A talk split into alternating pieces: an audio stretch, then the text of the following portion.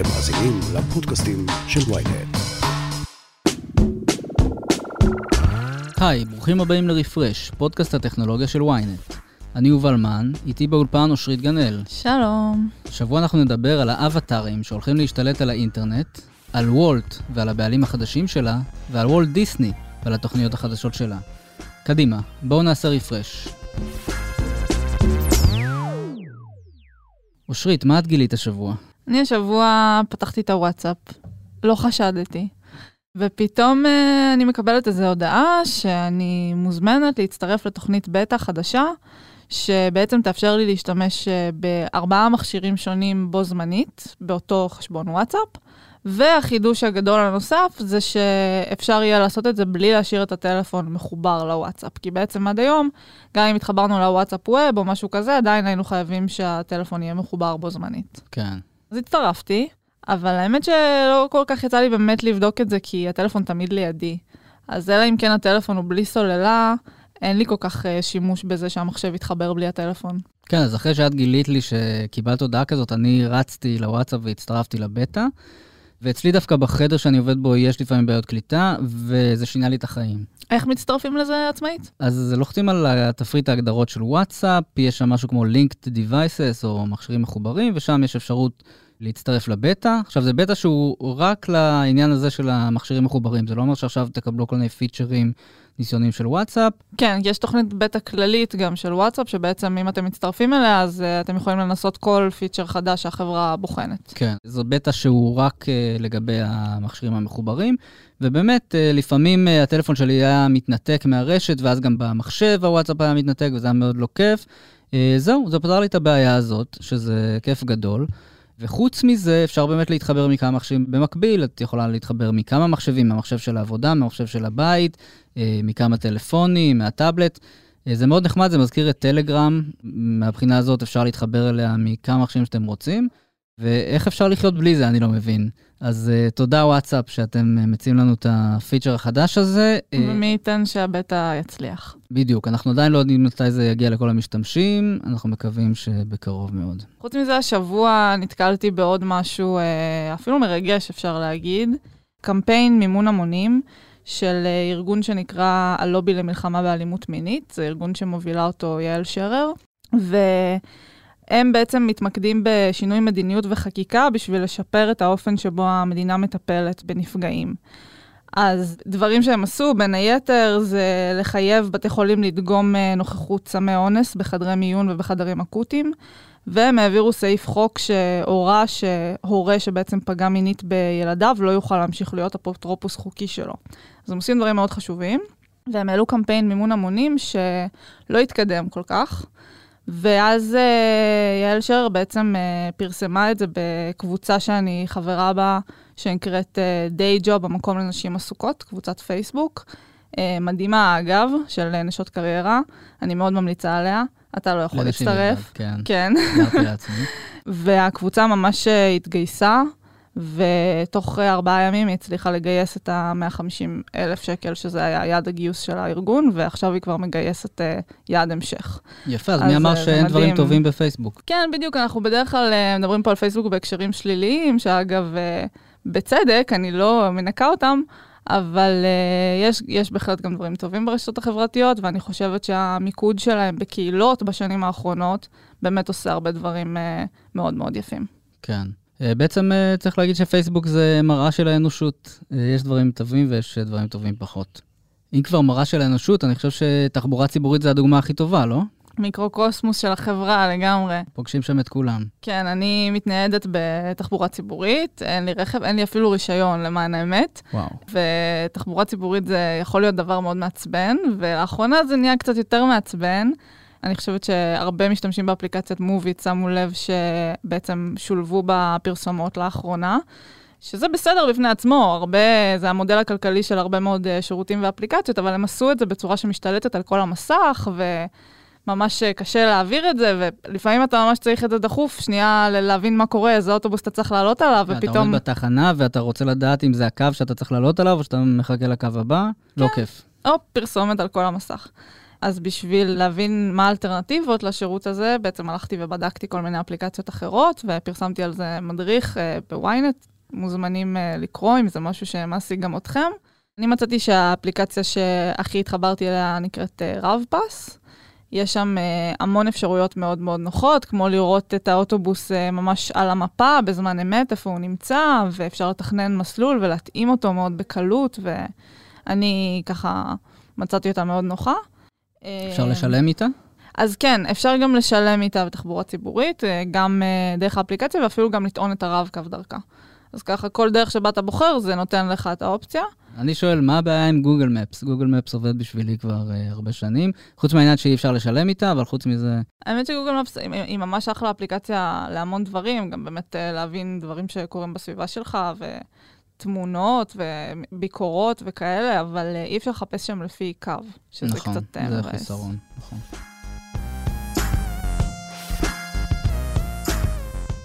גם את מרגישה שיש אינפלציה בשימוש במילה אבטארים בזמן האחרון? כי נראה לי שמאז שיצא הסרט אבטאר ב-2009, לא השתמשנו כל כך הרבה במושג הזה. וואו, החזרת אותי אחורה עכשיו. האמת שלא ראיתי את הסרט הזה אף פעם. שווה? ראיתי אותו בקולנוע, והיה איזו תקלה באמצע ההקרנה. וואו, זה לא כיף. אז בואי נזכיר למאזינים שלנו בעצם מה זה אבטאר. אבטאר זה כפיל דיגיטלי. כפיל שבעצם זו הדמות שמייצגת אותנו כשאנחנו משחקים בפורטנייט, ברובלוקס, כשאנחנו הולכים לקונצרטים וירטואליים, אם אנחנו הולכים לכאלה, וגם במטאוורס העתידי, שבו אנחנו נטייל בעולמות וירטואליים, מי שייצג אותנו שם זה יהיה אבטאר.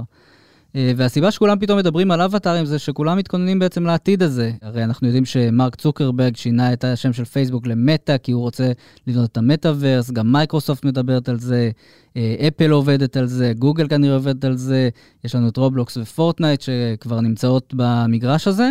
צוקרברג אמר למעשה שאבטאר יהיו תמונות הפרופיל של המטאוורס. זאת אומרת, לכל אחד מאיתנו יהיה אבטאר שייצג אותו, אה, לא משנה לאן הוא הולך במטאוורס. לגמרי יש אינפלציה בשימוש במילה הזאת, וזה מצחיק, כי אנחנו מדברים פה על קונספט כל כך עתידני, אני חושבת שאנחנו לא לגמרי יכולים עדיין אה, לתפוס מה יהיה ואיך זה ייראה.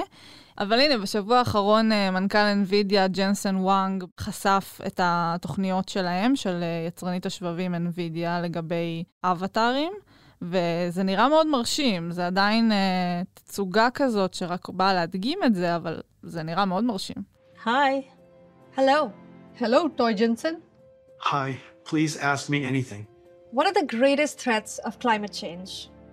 The greatest threats of climate change are the effects on human health, food security, water supply. כן, הוא הציג בעצם אה, אבטארים חכמים, אבטארים מבוססי AI, בינה מלאכותית, אה, שיכולים פשוט אה, לראות בני אדם ולדבר איתם, לנהל איתם שיחה. הוא הציג אבטאר קטן שלו, מאוד חמוד, שיכול לנהל שיחות על אקלים, על ביולוגיה, על לוויינים, עונה לשאלות בנונשלנטיות, כאילו הוא יודע הכל. צריך להגיד, זאת רק הדגמה. לא ראינו את זה בלייב, אנחנו לא יודעים אם בעולם האמיתי הוא יגמגם וייקח לו קצת יותר זמן, אבל ההדגמה נראית מאוד מרשימה. ואנווידיה בכלל יש לה טכנולוגיה מעניינת, לדעתי זו אחת מהחברות הכי מעניינות היום.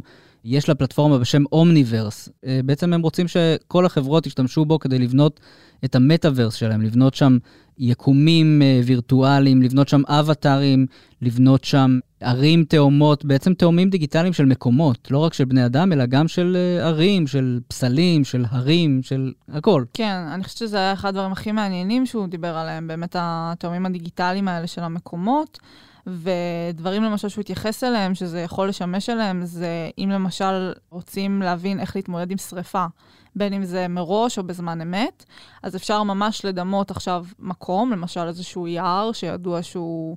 יש שם נטייה ל- להתלקחויות, וכביכול להצית שריפה וירטואלית, וממש לעקוב אחרי ההתפשטות שלה והמהלך שלה בשביל להבין איך להתמודד עם זה, שזה מדהים. כן. וגם הם דיברו על uh, סימולציות של ערים שיעזרו להבין uh, איך לפרוס רשתות 5G, כי בעצם כל דבר משפיע על הקליטה, בניינים, עצים, אז uh, ברגע שגם מדמים את זה באופן וירטואלי, אפשר לתכנן את זה טוב יותר מראש. כן, הם עובדים עם אריקסון באמת על זה, ובאמת הם אמרו שבעתיד האנשים של אריקסון יוכלו פשוט ללבוש אה, משקפי מציאות מדומה ולהיכנס לתוך המודל הזה, פשוט לה, להזיז דברים, לשנות דברים, ובזמן אמת לראות איך זה משפיע.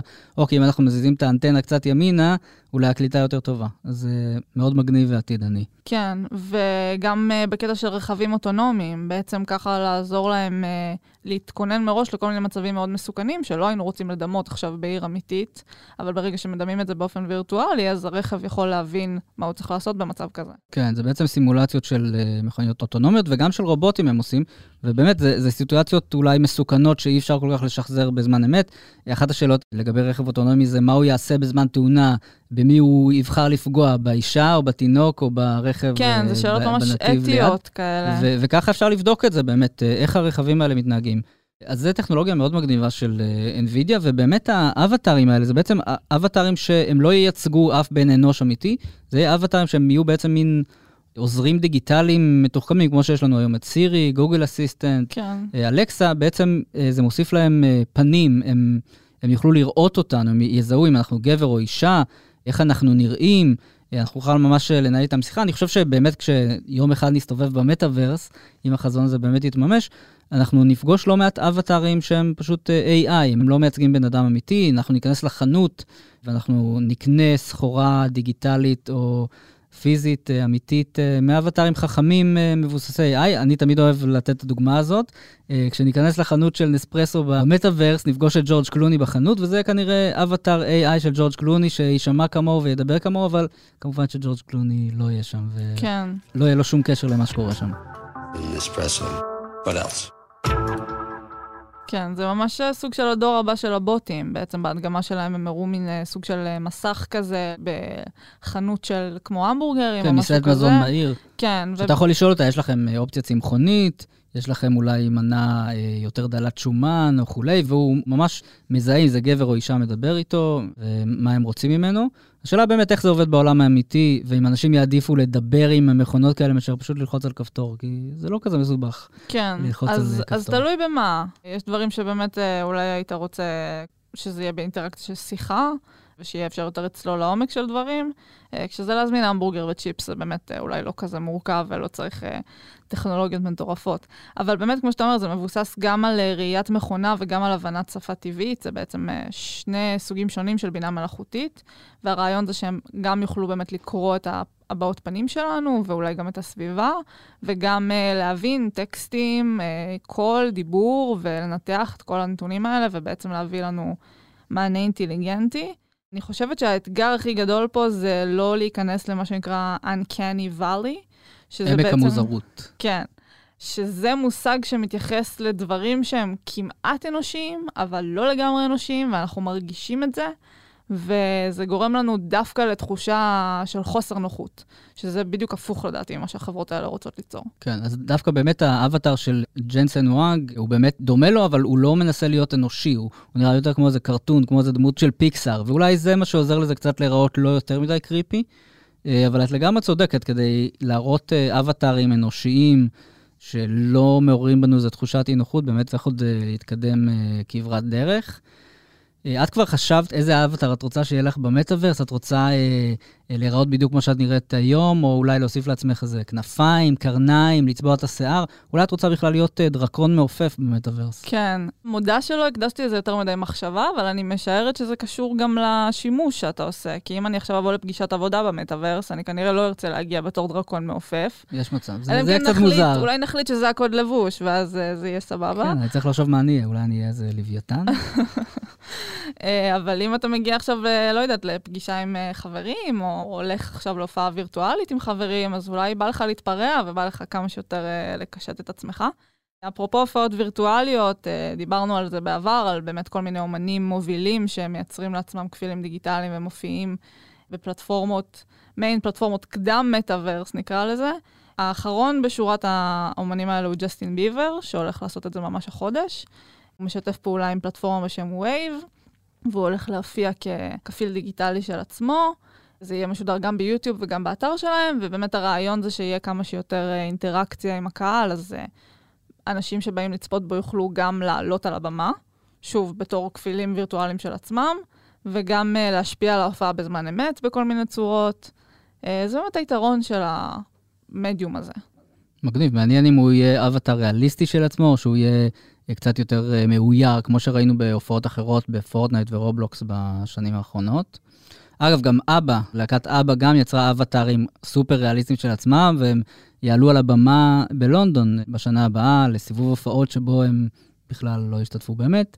שזה, אגב, זה מעניין, זו הופעה חצי וירטואלית, חצי אמיתית, כי הקהל באמת יגיע לאיצטדיון שייבנה שם בלונדון, אבל רק האמנים לא, שזה ממש מוזר כשאני חושב על זה. אגב, בארץ יש כמה סטארט-אפים שעובדים אה, בדיוק על הטכנולוגיות האלה. יש את טטאבי, שיש להם איזה מערכת ניידת שהם יכולים להגיע לכל מקום בעצם, לפרוס את המצלמות שלהם ולייצר מודל תלת-ממדי שלך. הם עושים את זה עם זמרים, עם ספורטאים, עם אה, כל מיני ידוענים. ויש גם את חברת Mantis Vision, אה, חברה קצת יותר ותיקה, שבנתה מין קיוסק כזה שאפשר להציב אותו במשרד, באוניברסיטה, או אפילו בהמשך בקניונים, ואתה פשוט תוכל להיכנס, לזרוק את עצמך בתלת מימד ואפילו לשדר בשידור חי אה, זאת אומרת, אם איזה מנכ"ל של חברה עולמית רוצה לעשות אה, אספת עובדים כלל עולמית ושכל העובדים ממש יראו אותו בריל טיים אה, כמו שהוא נראה באמת, אז הוא פשוט ייכנס לאיזה קיוסק כזה וישדר את עצמו בזמן אמת, וכולם יראו אותו במשרדים שלהם כאילו כהולוגרמה, כאילו הוא באמת נמצא שם. כן. זה ממש מגניב. מגניב לגמרי. אני חושבת שבאמת כשאנחנו מדברים על uh, כפילים דיגיטליים שבאמת לא סוג של בוטים, uh, בינות מלאכותיות, אלא באמת כפילים שלנו או של משתמשים אחרים במטאוורס העתידי, אחד הדברים שיהיה חשוב לשים לב אליו ולהתגונן מפניו זה הנושא של לימוד זהות.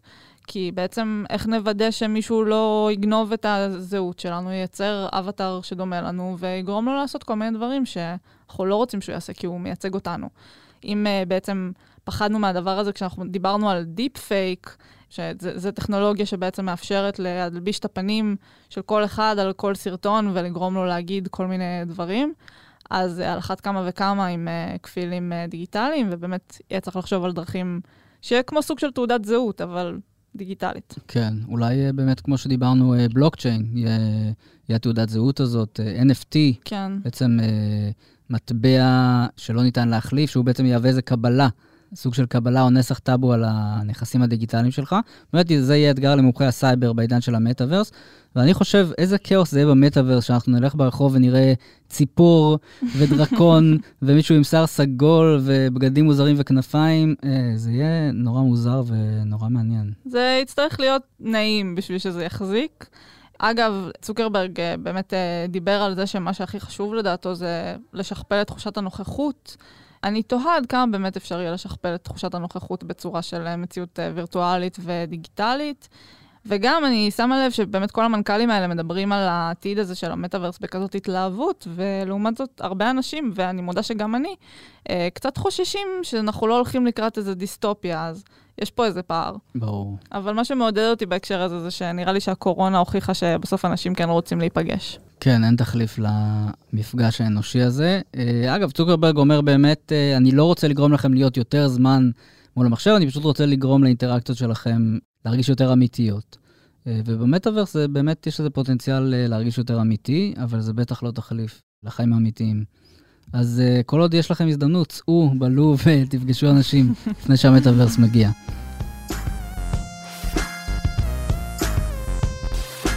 וולט דיסני פרסמה את הדוחות הכספיים שלה לרבעון האחרון, ולמדנו מהם כמה דברים מעניינים על שירות הסטרימינג דיסני פלוס שבדיוק חוגג שנתיים. באמת השירות סטרימינג הזה צמח בקצב מטורף, אה, כנראה הודות לקורונה והודות לקטלוג הסרטים והתכנים הבלתי נגמר, אבל אה, נראה שהם אה, קצת עלו על שרטון בזמן האחרון. ברבעון האחרון הם הוסיפו רק משהו כמו שני מיליון משתמשים, מנויים חדשים, לעומת יותר מתשעה מיליון שהאנליסטים העריכו, שזה פער, וואו, עצום. כן, הם הוסיפו באמת שני מיליון משתמשים, נכון להיום יש להם אה, 118 מיליון משתמשים בשירות. אם אנחנו מחשיבים גם את הולו אה, ו-ESPN פלוס, שזה עוד שני שירותי סטרימינג בבעלות אה, דיסני, אז יש להם 179 מיליון משתמשים בסך הכל. אבל המנכ"ל שלהם, בוב צ'אפק, אומר, אה, לא צריך לדאוג, לא צריך להסתכל על השינויים מרבעון לרבעון. אנחנו עדיין שואפים שעד 2024 יהיו לנו בין 230 ל-260 מיליון מנויים בדיסני פלוס, ואנחנו בדרך לשם. כן, אגב, מה, מה שגורם להאטה בצמיחה שלהם זה בין היתר אה, ההקלות במגבלות של הקורונה. הרי בקורונה ראינו שהרבה אנשים נשארו בבית ועשו מנויים לעוד שירותי סטרימינג, זה מאוד עזר לדיסני, אז זה קצת נגמר, אנחנו מתחילים להתאושש. וחוץ מזה, עיכובים בהפקות, זאת אומרת, ההפקות שלהם מאוד התעכבו, ראינו את זה גם בנטפליקס, והם גם מודים בזה שדברים התעכבו אצלם, ובעצם רק ברבעון הרביעי של 2022 אנחנו נראה איזה בום של הפקות חדשות בדיסני פלוס. אה, למשל סדרה בשם Ms. Marvel וגרסת live action של פינוקיו. זה נשמע כן. די מגניב האמת, אבל זה יקרה עוד שנה בערך. אגב, הרבה אנשים דווקא פחות אוהבים את זה שהם אה, מחדשים תכנים ישנים, הם אומרים, אה, תכתבו לנו סיפורים חדשים. באמת הם אומרים שאחד הדרכים שלהם להגיע בעתיד למספר המנויים שהם שואפים זה תכנים חדשים, וברבעון הרביעי הם אומרים uh, לראשונה בהיסטוריה של דיסני פלוס, שזה קצת ניסוח מפוצץ, כי הם קיימים שנתיים, כן? כן. אבל uh, לראשונה בהיסטוריה שלהם הם הולכים לצאת תכנים בעצם גם מדיסני, גם ממרוויל, גם מסטאר וורס, גם מפיקסאר וגם מנט גאו. כאילו בעצם מהמון מותגים שתחת המטריה הזאת של uh, דיסני. והדבר השני שהם אומרים שמאוד יעזור להם להמשיך לצמוח, זה התפשטות בינלאומית. נכון להיום הם uh, קיימים ב-60 מדינות.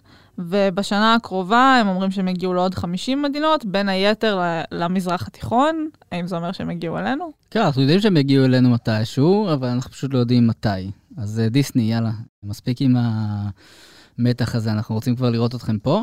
אה, אגב, הם גם אה, מנסים לגייס משתמשים חדשים עם הנחה, הם הודיעו שהם ייתנו חודש ראשון בשני דולר בלבד, במקום שמונה דולר. שזה די מפתה, וגם ככה זה שירות די זול בהשוואה לנטפליקס, שזה כבר יותר אה, באזור ה-13 דולר לחודש. כן, והם מקווים שבאמת תגיע בגלל המחיר הנמוך ותישאר בגלל השירות שתתאהב בו. כן. אגב, בשנים הקרובות הם גם אומרים שהולכים לצאת להם 340 אה, תכני מקור, אה, הפקות מקומיות בעצם, לשווקים מקומיים. אה, שזה קצת מזכיר את האסטרטגיה של נטפליקס, שראינו את זה, שלמשל זה הלך להם בגדול עם אה, משחקי הדיונון, למשל. כן. משחק הדיונון. אה, שזאת הפקה קוריאנית שהתפוצצה בענק. כן, והם גם הודיעו שהם רוצים להיכנס למטאוורס, ה buzzword שכל עולם הטכנולוגיה מדבר עליו בחודשים האחרונים. הם רוצים לחבר את הפיזי ואת הדיגיטלי באופן שיאפשר storytelling ללא גבולות. מה זה כן, אומר? כן, כשהזכרת את כל החברות ששואפות להיכנס למטאוורס, אז uh, התלבטתי אם להתפרץ ולהזכיר גם את דיסני, אבל בתכלס הם לא אומרים הרבה עדיין, אז uh, אני לא יודעת אם הם uh, באמת לא פשוט רוכבים על הגל. סביר להניח שהם רוצים להיות במטאוורס כמו שכל מותג ירצה להיות uh, במטאוורס, uh, אם זה נטפליקס או ליווייס או פרארי, uh, או לא משנה מי, כולם צריכים להיות שם כמו שכולם נמצאים באינטרנט. אז זה לא שדיסני הופכת פה לאיזה שחקנית ענק כמו מטא או מייקרוסופט או אפל. אבל כן קל לדמיין אה, איך אה, דיסני ממנפת את כל התכנים והדמויות שיש לה למטאוורס. זאת אומרת, יש לה את מיקי מאוס לילדים קטנים, יש לה את פיקסאר, אה, יש לה את מלחמת הכוכבים, את מארוול, national geographic, הם יכולים לעשות מזה המון המון חוויות שמיועדות למטאוורס במציאות מדומה, במציאות רבודה. יכול להיות שהם יפיקו סרטים במציאות מדומה, זה דברים שכבר ראינו, כי זה קיים. אז אולי גם דיסני תיכנס לזה. ומה לגבי כפילים דיגיטליים של uh, הפארקים שלה? זאת אומרת, דיברנו קודם על NVIDIA שיוצרת כפילים דיגיטליים לא רק לאנשים אלא גם למקומות, אז למה שדיסני לא תיצור uh, כפיל דיגיטלי לדיסני וולד, ותזמינו אותנו להיכנס אליו באמצעות משקפי מציאות מדומה או משהו כזה? כן, האמת שזה יכול להיות מדהים, uh, זה יכול להיות בעצם פוטנציאל להגיע להרבה יותר אנשים, כי אם היום אתה צריך uh, לטוס פיזית לאחד הלוקיישנים שלה. אגב, אני לא יודעת אם שמעת שלאחרונה אנשים ננעלו בפארק שלהם בסין. וואו, איך זה קרה? היה שם חולה קורונה מאומת, והיו צריכים לבדוק את כולם, אוי. אז פשוט סגרו אותם, וכאילו, להיתקע בדיסני זה אולי פנטזיה של הרבה ילדים, אבל לא ככה כנראה. כן, לא עם חולה קורונה. כן. אז uh, לגמרי, זה יכול להיות uh, הזדמנות בשבילם להנגיש את הדבר הזה למשתמשים מסביב לעולם, אבל הם כרגע לא אמרו באמת משהו ספציפי מדי. כן, המנכ"ל שלהם, בוב צ'אפק, אומר שהוא רואה דיסני פלוס בתור פלטפורמה שתהפוך לפלטפורמת מטאוורס. Uh, הוא מתאר את זה בתור קנבס uh, תלת-ממדי שיהיה פורץ uh, גבולות. זאת אומרת, אם עד היום סיפרנו סיפורים או חוויות, כמו שהוא קורא להם, באמצעות סרטים, ספרים, פארקים, זה בעצם יפרוץ את כל הגבולות האלה ויהפוך את כל אלה לאחד. וכשהוא נשאל האם אנשים יצטרכו משקפי uh, מציאות וירטואלית בשביל זה, הוא אמר שלא בהכרח. והוא אומר שדיסני בעצם במשך שנים הייתה מובילת דרך, ו... באמת אה, מאוד חדשנית והשתמשה בהמון טכנולוגיות חדשות, ואנחנו יודעים שדיסני דווקא לא תמיד כל כך הצליחה בזה. למשל, הייתה לה רשת חברתית לילדים שנסגרה. חייב להודות שלא שמעתי את זה אף פעם. כן, Club Penguin, משהו כזה. אוקיי, עבר לי ליד האוזן.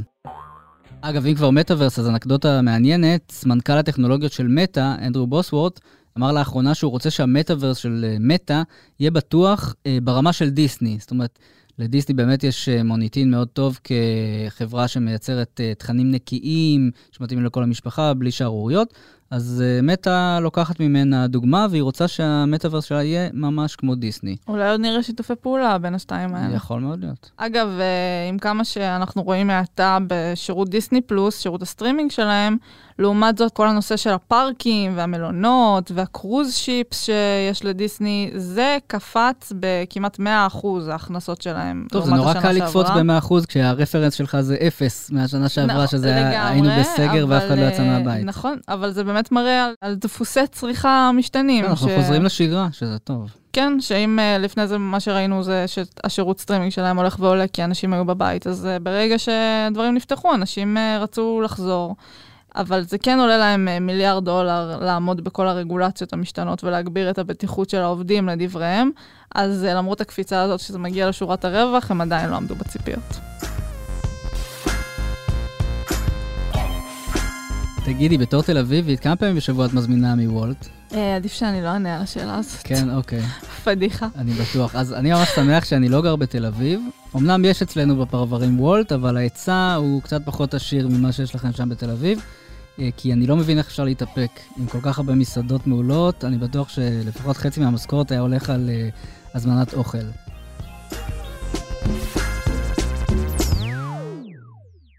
אז לכל המעריצים של וולט, uh, כדאי שתדעו שבקרוב uh, יהיו לוולט uh, בעלים חדשים, דורדש, שהיא השחקנית הכי גדולה וחזקה בתחום משלוחי המזון בארצות הברית. כן, דורדש רכשה את וולט ב-8 מיליארד דולר. יפה. זאת הרכישה הכי גדולה שלה עד היום. ובעצם המטרה שלה היא להיכנס לשוק האירופאי, כי היא פעילה היום באמת בארצות הברית, כמו שאמרת, בעוד כמה שווקים, ביפן. ביפן, אוסטרליה. כן, אבל uh, באירופה אין לה עדיין uh, כל כך דריסת רגל. לעומת וולט, שיש לה שם uh, נוכחות בעשרות מדינות. כן, וולט פועלת היום ב-23 מדינות, ויש לה 2.5 מיליון משתמשים פעילים חודשיים.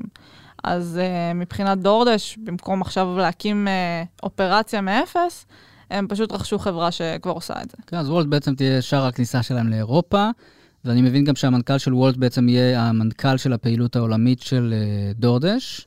בארץ וולט הגיעה אלינו ב-2018, היא פועלת פה ב-26 ערים, נכנסה לאחרונה גם לירושלים, ובחברה אומרים שהם מתכוונים להמשיך להתרחב, ולמי שדואג, המותג וולט לא הולך לשום מקום, אנחנו עדיין נראה את השליחים הלבושים בכחול ברחובות הערים שלנו, דורדש לא מתכוונת לבטל את המותג הזה. חייבת להגיד שספציפית לגבי ירושלים, אני נורא מרחמת על השליחים בכל העליות וה... לא קל על האופניים. זה, זה כנראה יהיה פחות אופניים וקורקינטים ויותר מכוניות ואופנועים, אני מניח, בירושלים. זה באמת uh, יכול להיות סיוט. אני חושבת שמה שוולט עשתה פה, שבגללו היא באמת כל כך פופולרית, זה מעבר לזה שבאמת uh, בקורונה, אנחנו מזכירים את זה הרבה היום, אבל באמת זה שינה לנו את uh, דפוסי הצריכה. אז כל המסעדות היו סגורות, וישבנו בבית, והיה לנו משעמם, ורצינו קצת משהו נחמד. נחמה, ו- כן. נחמה לימים הקשים של הקורונה. ו- ומנגד באמת פתאום uh, שליח הוגדר כעבודה חיונית, ובאמת החברה הזאת, uh, אני חושבת, קפצה בטירוף בקורונה, וזה נהיה ממש שם נרדף להזמנות אוכל. כמו כן. שאנחנו אומרים היום, טוב, בואו נעשה גוגל, במקום להגיד בואו נחפש. או בואו נראה נטפליקס. כן, אז במקום בוא להגיד... בואו נעשה וולט. Mm-hmm, רוצה להזמין וולט, במקום רוצה להזמין אוכל.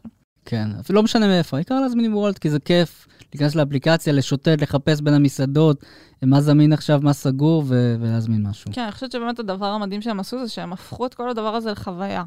ממתי להזמין אוכל הייתה חוויה? אוקיי, היית נכנס לאתר, מזמין אוכל, מחכה שיגיע, אבל פתאום שעה שלמה יכולה ללכת רק על להתלבט מה להזמין, ועדיין יהיה לך פומו ממה שלא הזמנת. הפומו הזה, וואו, זה קשה. כן, יש להם שירות ברמה מאוד גבוהה, הם מראים לך ברמת הדקה איפה השליח נמצא ומתי הוא יגיע אליך, וזה פשוט באמת ממכר. לא גאה בזה, אבל זה מה שקורה. ובאמת לאחרונה הם גם אה, התרחבו לקטגוריות שהן לא רק בתחום האוכל, כמו קוסמטיקה, כמו פרחים, וזה באמת מאוד מאוד נוח ומאוד קל. עכשיו, למשל, לשלוח מתנה למישהו, אז אם פעם יכולנו לשלוח לו רק פרחים הביתה, יש המון דברים שאפשר לשלוח לו עכשיו, פשוט דרך האפליקציה.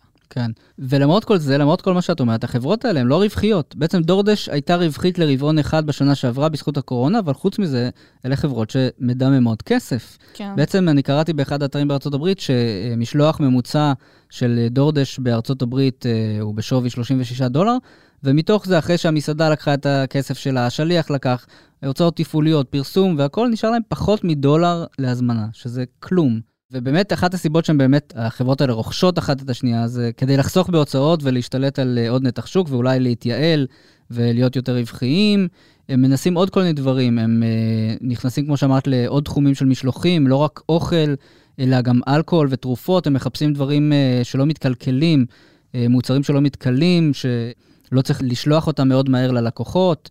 הם מנסים גם לשפר את הניווט של השליחים, למשל בדודש הם אה, עשו אינטגרציה בין גוגל מפס לבין האפליקציה של השליחים, כדי שלשליחים יהיה יותר נוח אה, לראות לאן הם צריכים לנסוע. עוד משהו שגיליתי זה שהם מפסידים די הרבה כסף ממנות שלקוחות מחזירים. אז גם בעניין הזה הם מנסים לייעל את התהליך. למשל, הם גילו בקורונה שהרבה לקוחות מתלוננים על אה, מנות שחסרות, אבל בדיעבד מסתבר שלא המנה חסרה, אלא חלק ממנה, רק הסלט, כן. או רק הרוטב. אז uh, פשוט לא הייתה אפשרות באפליקציה להתלונן על זה שרק חלק מהמנה או מהארוחה חסר. בדורדש. בדורדש, כן. אז הם יעלו את זה. הם uh, גם הוסיפו כל מיני תזכורות למסעדות כדי להזכיר לעובדים שם לא לשכוח את הקינוח או כל מיני דברים כאלה. הם עובדים מאוד קשה. אגב, וולט גובה עמלה של עד 27% מהמסעדות. אה, בנוסף לדמי המשלוח ולטיפ שאנחנו משלמים לשליח, הם לוקחים גם 27% מהמנה. כן. שאנחנו קונים, שזה המון המון כסף. כן. הם גם הורידו את זה בתקופת הקורונה, אבל אחרי זה החזירו את זה. אנחנו ראינו את אייל שני, המסעדן, שתקף אותם והתנצל. אנחנו רואים שבעצם המסעדות לא מתות עליהם, אבל uh, אין להם ברירה, הן חייבות אותם. זאת אומרת, עובדה שהן לא מקימות מערך משלוחים עצמאי, כי זה כנראה באמת תיק להרים דבר כזה. זה גם תיק וגם באמת ברגע שהלקוחות יתרגלו לסטנדרט הזה, אם אתה לא יכול לעמוד בזה, אם תפתח אתר, אבל ת, ת, תשלח את המנה תוך שעה או שעה וחצי, כנראה שאף אחד לא יזמין באתר. כן, וכמו שאמרת, אנשים פותחים וולט, רואים מה יש בוולט, אז אם אתה לא בוולט, אתה לא קיים כנראה. כן. אני חושבת שהחברות האלה באמת, אה, יש בהן משהו כביכול אה, מאוד נוצץ, וכל השפה שמשתמשים בהם, וכל הדרך שבה הן מציגות את עצמם, אבל בעצם מין מעטה מאוד הייטקי כזה, אבל בסוף החלק ההייטקי פה זה שיש אפליקציה, ויש איזשהו אלגוריתם שעוזר באמת לנהל את כל האופרציה הזאת שמול השליחים והמסעדות והלקוחות. אבל בסוף בסוף זה סוג של uh, חברות שעושות משהו מאוד uh, לוגיסטי, מאוד כאילו מאוד מיושן. כן. כן, נכון, ובסוף על זה זה קם ונופל, בעצם על השליח שהתעכב, שהמנה נפלה לו בדרך, שדיבר אליך אולי לא יפה. אז כן, יש להם uh, באמת אתגר, זה לא פשוט כמו uh, שירות שהוא לגמרי טכנולוגי מא' עד ת'. כן, ובגלל זה גם יש uh, שאיפה להפוך את זה יותר ליותר אוטונומי, את כל התהליך הזה, שזה גם קצת יותר טכנולוגי באמת, וגם uh, באמת להפוך את זה לפחות מסורבל. כן, נכון, ולכן החברות האלה באמת הן בוחנות משלוחים באמצעות רובוטים אוטונומיים, באמצעות רחפנים. אנחנו ראינו את גראב-האב, אחת החברות שמתחרות בדורדש בארצות הברית, משתף פעולה עם יאנגו, אה, ששייך ליאנדקס הרוסית, הם יספקו אה, משלוחי מזון לסטודנטים באוניברסיטאות בארצות הברית, בתוך אה, רובוטים קטנים כאלה חמודים. אנחנו ראינו גם את יאנגו דלי עושים איתם ניסויים בתל אביב. הבעיה עם זה שזה באמת מתאים ב- לקמפוסים של אוניברסיטאות, של בתי חולים, למקומות שבאמת הרובוטים האלה לומדים להכיר את המסלולים. סביבה מצומצמת. כן, כי לשלוח את הרובוטים האלה לתל אביב, זה נשמע לי קצת מסוכן, יש כל כך הרבה קורקינטים ואופניים והולכי רגל סקרנים שיכולים, לכי תדעי מה לעשות, לבעוט בזה, לבדוק מה יש בפנים. ראינו, ראיתי לא מזמן וידאו של uh, רובוט כזה בארצות הברית שפשוט נדרס על ידי מכונית, ניסה לחצות את הכביש ונדרס על ידי מכונית. אז זאת בעיה. כן, ויש... אבל אם זה יהיה עם רחפן למשל, שאני זוכרת את הציטוט של אה, מנכ"ל אה, אובר, דארה חוסרושאהי, שלפני כמה שנים, שהוא אמר, אנחנו בהחלט צריכים המבורגרים מעופפים. לגמרי, אז רחפנים זה פתרון מעולה, אבל הוא יותר מתאים לסביבה כפרית, קשה קצת להנחית אה, אה, על הדירה שלך בתל אביב, יהיה קשה להנחית אה, רחפן, זה יותר מתאים למקומות עם חצרות או שטחים אה, פתוחים. אה, לרחפנים יש עוד כל מיני בעיות, יש להם בעיות של טווח, יש להם בעיות של משקל, הם לא יכולים לשאת יותר מכמה קילוגרמים, אם יש עכשיו גשם, זה גם לא, לא ישפיע עליהם לטובה. זאת אומרת, יש המון אתגרים עדיין עד שנגיע לעידן הזה של רובוטים ורחפנים. אם בכלל. אה, אם בכלל, שישלחו לנו אוכל. עזוב, בוא לאכול במטאוורס. יאללה, בוא נרד לחדר אוכל פה למטה, הכי פשוט. כן, צריך להגיד גם שזה באמת חברות שזוכות להמון המון ביקורת על כל דרך ההתנהלות שלהם. מעבר לזה שהן לא רווחיות, יש להם uh, מודל העסקה שבעצם השליחים האלה הם לא עובדים שלהם, אלא הם לרוב uh, סוג של uh, פרילנסרים או עובדים דרך חברות קבלן, ובארץ אנחנו ראינו פרסומים למשל על וולט של עובדים שלא קיבלו את הזכויות שלהם, uh, וזה משהו שהוא שנוי במחלוקת בכל העולם, אפילו עם אובר למשל, שהיא סוג של חלוצה של הגיג אקונומי כן, הזה, מה שנקרא. כן, כלכלת החלטורה. כן. אז uh, יש המון uh, קרבות משפטיים סביב הדבר הזה, לחייב אותה, להפוך אותם לעובדים מן המניין וכולי. יש עניינים עם שליחים שנוסעים בצורה מסוכנת, כי באמת uh, מעודדים אותם להגיע כמה שיותר מהר, בשביל להספיק כמה שיותר משלוחים, כי זה דרך התשלום שלהם, ובדרך הם מסכנים uh, הולכי רגל ואנשים בעיר. וגם, כמו שאמרת, כל נושא העמלות, שבעצם מאוד גבוהות, ובעצם סוג של מחייבים את המסעדות אה, להשתתף במשחק הזה. כן, האמת שהלקח שלי זה שאם אתם ממש אה, אוהבים מסעדה מסוימת, אולי תעברו דרכה בדרך הביתה, תזמינו ישירות מהמסעדה, שהכסף יגיע למסעדנים, לעובדים שלה, ותיתנו לה עוד איזה זריקת חמצן. כן, וגם, אגב, אה, יש אפקט סביבתי מאוד משמעותי מכל חברות המשלוחים האלה, כי זה המון המון חד פעמי בסוף. אה, משהו שבאמת לא קורה כשאוכלים במסעדה עצמה, כמו שאתה אומר. כן. והאמת שהייתי מצפה מהחברות האלה, ככל שהן מנסות להתייעל וככל שהן צומחות, אה, להתייחס גם לנקודה הזאת ולחשוב איך פותרים את זה. עד כאן רפרש להפעם. כדי להאזין לפרקים הבאים שלנו, עקבו אחרינו בוויינט, ספוטיפיי או איפה שאתם שומעים פודקאסטים. דרגו אותנו באפל פודקאסט ותשלחו את הפרק לחברים שחייבים לעשות refresh. עורך הפודקאסטים שלנו הוא רון טוביה, על הסאונד גיא סלם. תודה לאושרית גנאל, אני יובל מן. ניפגש בפעם הבאה.